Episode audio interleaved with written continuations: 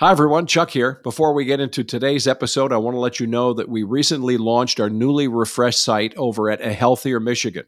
You can find the podcast and other health related content at ahealthiermichigan.org. Now, to this episode.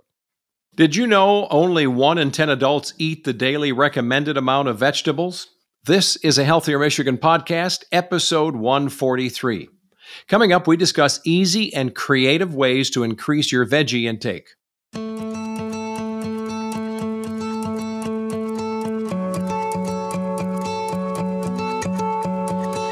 Welcome to a Healthier Michigan podcast. It's a podcast dedicated to navigating how we can all improve our health and well being through small, healthy habits we can start implementing right now. I'm your host, Chuck Gaidica. Every other week, we'll sit down with a certified expert and we discuss topics that cover nutrition. Like today, uh, we go into fitness and a whole lot more. And on this episode, we're taking a dive into how we can all incorporate vegetables. Oh, some people go, yeah, and some are like, I don't like broccoli.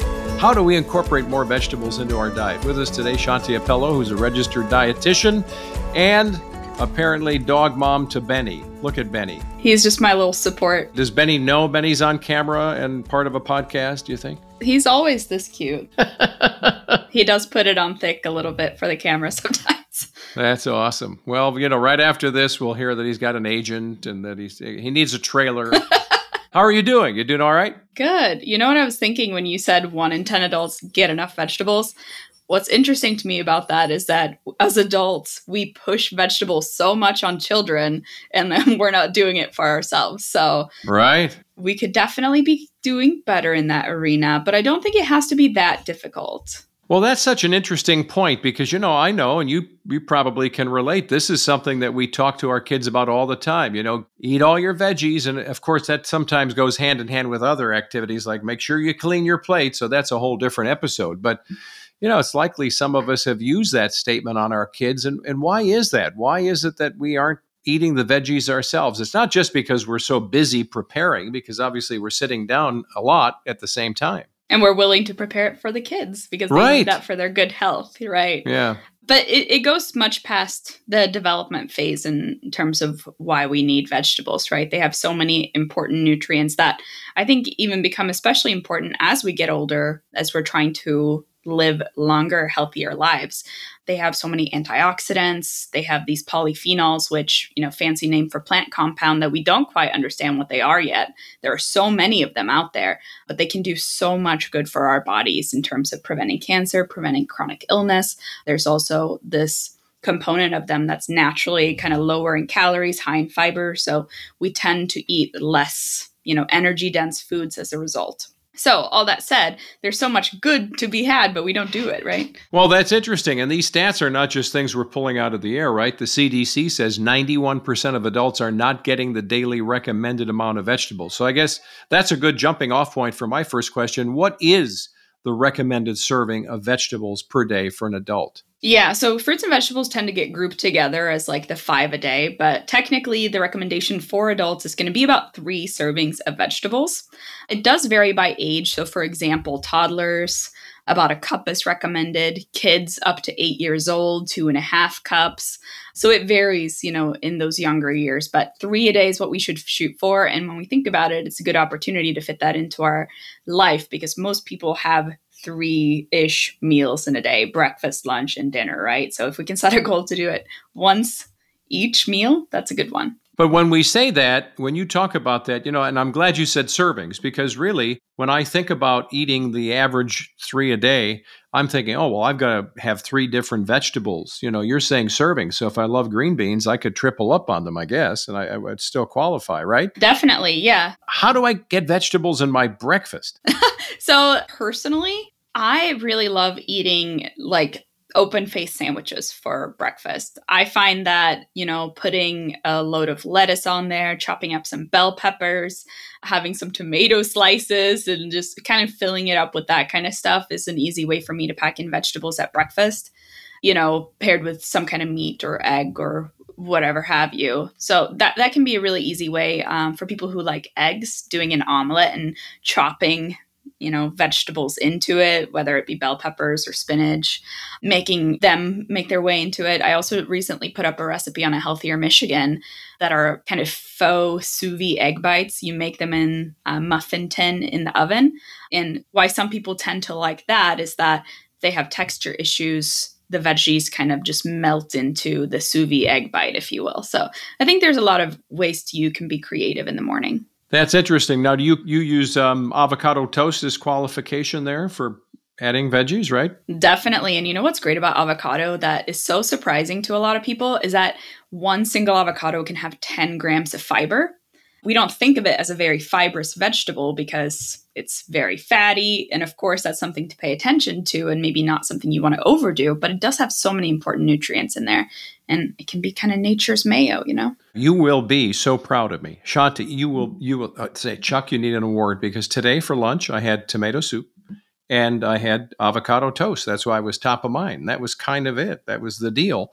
And I'm not usually all kind of veggies, but it was it was just it was kind of comfort food you know? It was just a delightful way it's not mac and cheese but it was a delightful way of having comfortable food for lunch. I love that and I, I, love that you're saying that it's comfort food like vegetables can still be part of that comfort food.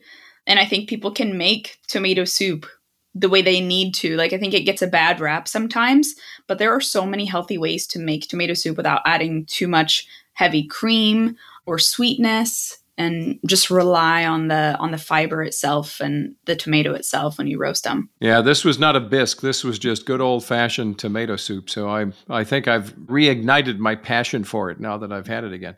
So when you think about this idea of vegetables, good and bad, getting enough, not getting enough, mm-hmm. what are the effects of getting your daily servings of vegetables? You mentioned some of the things that are in there, but what effects would we actually begin to to see or feel in our bodies over time because it's not just going to happen when you have an ear of corn you know right right so there's some interesting um, research published in the journal circulation two years ago so 2021 and they followed actually this was a group of different studies that they looked at but basically pulled together 2 million people to look at vegetable intake specifically so they found that people who ate just two servings of fruits and vegetables each day compared to people who ate five. So, people who ate five had 13% lower risk of death from any cause, 12% lower risk of death from heart disease or stroke, 10% lower risk of death from cancer, and a 35% lower risk from death from respiratory disease, so uh, COPD kind of thing. So, that was in an article shared by Harvard, but I thought that was really interesting because when you ask, like, what are the differences, right? Oftentimes we can't feel them right away.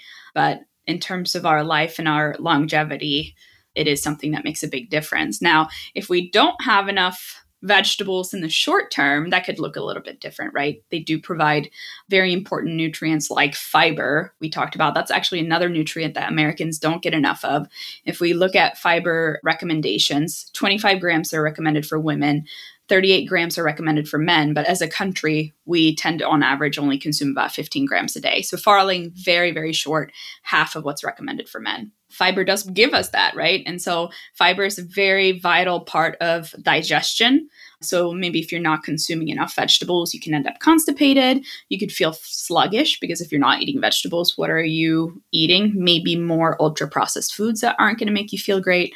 Maybe you know, if you're not eating vegetables, you're not getting a lot of potassium, so it could increase the risk for muscle cramps. Well, and it's ironic to me that a lot of the supplements that people will see, I was just shopping the other day and I'm walking through the pharmacy side of the big box store and I see, you know, fiber additives and other things and I'm in the vitamin section, right? So I'm seeing this stuff and I see vegan this and vegan that and plant based. And I'm thinking, you know, that may be part of the issue that uh, just like we are with our food, we would rather somebody grind it up, make it a powder, put it in a capsule, or put it in a container, and I just have to mix it up with a glass of water. I know certain people have certain issues they need to supplement that way, but I thought that's really interesting that now, well, instead of making the green beans, I'm just going to have somebody grind them up and throw them in a little, you know, gelatin thing, and I'll take one and that's it. I'm done. Yeah. And I think uh, we like an easy way out sometimes. And I think for a lot of people, it might be that they're like, well, maybe I'm not consuming enough today. I'm going to take one just in case to make sure I get what I need. I think there's kind of a,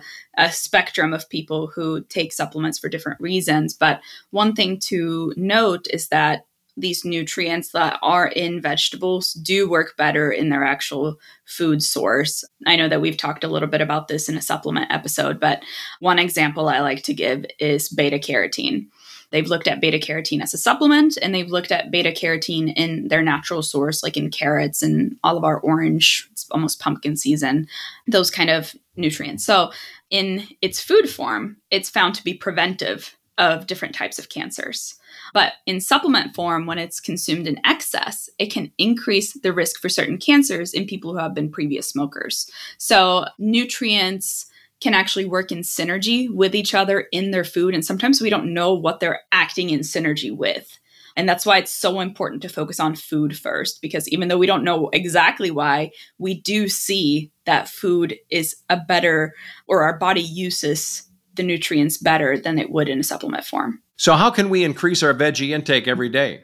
Well, I like to set a goal um, because sometimes when we don't have a goal or a plan for how we approach our meals, it may be less likely to be that way. So, if we have a goal that we consume one vegetable at each meal, it's much more likely to happen. Even if you're going out to eat or whatever, you may have in the back of your head, well, I do have a goal to have one vegetable for each meal. I'm going to make sure that one of my side items is a vegetable or something like that. I think also if you're someone who doesn't eat vegetables at all, just recognize that increasing by just one serving a day can make a difference. So you don't have to go from zero to a 100. Instead, just adding a little bit at a time, maybe expanding your palate, maybe when you're going out to eat with friends or something, ordering things that seem a little bit different that you may not order usually, and see maybe if you're interested in or may like vegetables that you've never tried before. Well, or vegetables that become a main entree that you can share if you're looking to experiment, right? That's a great idea. I love that. Yeah.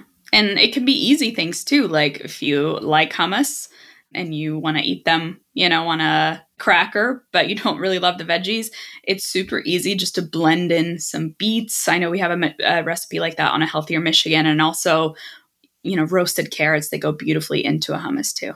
So, what are some creative ways that you've adapted in your own life and others you can counsel us about about adding vegetables to dishes? Yeah, so I am very passionate about making vegetables taste good because if they don't taste good, we're not likely to eat them. And I'm not one to like force feed myself just because I know it's good for me, right? So, if you're someone who just doesn't like vegetables regardless of how they're cooked. I think smoothies are a great opportunity to add them. So, for example, avocado goes great into a smoothie. Cauliflower even tends to not have a lot of flavor, but it adds a ton of fiber and antioxidants and nutrients. Spinach, kale, those are all really great ways um, to pack that in. Interesting. Yeah. And so, with green leafy vegetables, they have been found to be particularly beneficial in a few different realms of health. So, for example, for heart health, they've been shown to be really protective. And then in recent years, in, for example, the MIND diet that's focused on preventing uh, cognitive decline, they recommend a special focus on green leafy vegetables. So, something to pay attention to. I never would think in a million years of throwing cauliflower into a smoothie shake. But you're right, it's pretty nondescript stuff. Yeah, yeah, like it doesn't have that distinct like okay, this is a cauliflower smoothie. Like you're going to cover it up with all the berries and all the other stuff. My second pointer is that there are certain vegetables that you may not know needs to be cooked a certain way. So, for example, I have a friend, we were having like a late night snack one day watching TV, and I was like, you know what, we should make some asparagus. And she's like, ew, why? Why would we ever have asparagus? And I'm like, no, I promise, it's so good if you cook it right. And so she had only had asparagus where like you would pick it up and it would yeah, be all yeah. sad, and maybe it would have this like kind of sad color to it. Anyways, so my key to anything that's like kind of a sulfury vegetable like cauliflower, broccoli, asparagus is to put them under the broiler. Under a preheated broiler, you toss them in some oil, salt, and pepper and just do about seven minutes. That way they get crisp and a little bit of color on the outside. They still get cooked on the inside, but not overdone. And then you can put any kind of seasoning after because they would burn under the broiler. So, did you get any other reaction besides ew? I'm so excited to tell you that like she says it's her absolute favorite vegetable now and she Come on. lives very far away from me but she makes it all the time and it's like a snack for her now. Yeah. But you know that's that's one of those things that when you are well you were an influencer right? I mean you know what you're up to but it's it's the same for broiling you know whatever it is uh, you know broccoli. You can have whatever you want to use and you, it can be something that you've never thought of before. Yeah absolutely yeah and i think too with people who have texture issues and stuff think about the size of your stuff i think like the more uniform the size of your vegetables are in a salad the more pleasant it is to eat you may also want to think about for example if you're into sauces and soups and things like that I love tomato soup, like you mentioned earlier. Making a mirepoix, so you know, a mix of um, celery, carrots, and onions. Those are all great vegetables. Whenever you cook it like a mirepoix, they get really softened and nice, and sometimes they just kind of blend into your food. So, kind of the strategies we like to do for kids sometimes to hide the vegetables. And you could run that through a food processor or a little blender, you know, if you're really looking to thicken something up or just to have it add in there and not really know that it's in there. Exactly. Ooh, one more thing that I love to do, especially in the summer or late summer, is use herbs as kind of the star of the show because they do have a lot of similar nutrients to vegetables. So I like to make chimichurris, different salsa, sauces, um, arugula pesto. There are so many different ways that you can make herbs the star of the show and of course, you're adding a little bit of oil and things like that, but generally those are going to be heart healthy. But that's a really great way to just kick up the flavor and also kick up the nutrients of just about anything. You know, there are a whole bunch of guys that are that potentially listening to this that are thinking, see, the expert said we should have a lot of salsa on Sunday for football. you know, but eh, okay, it's vegetables. It is. Yeah.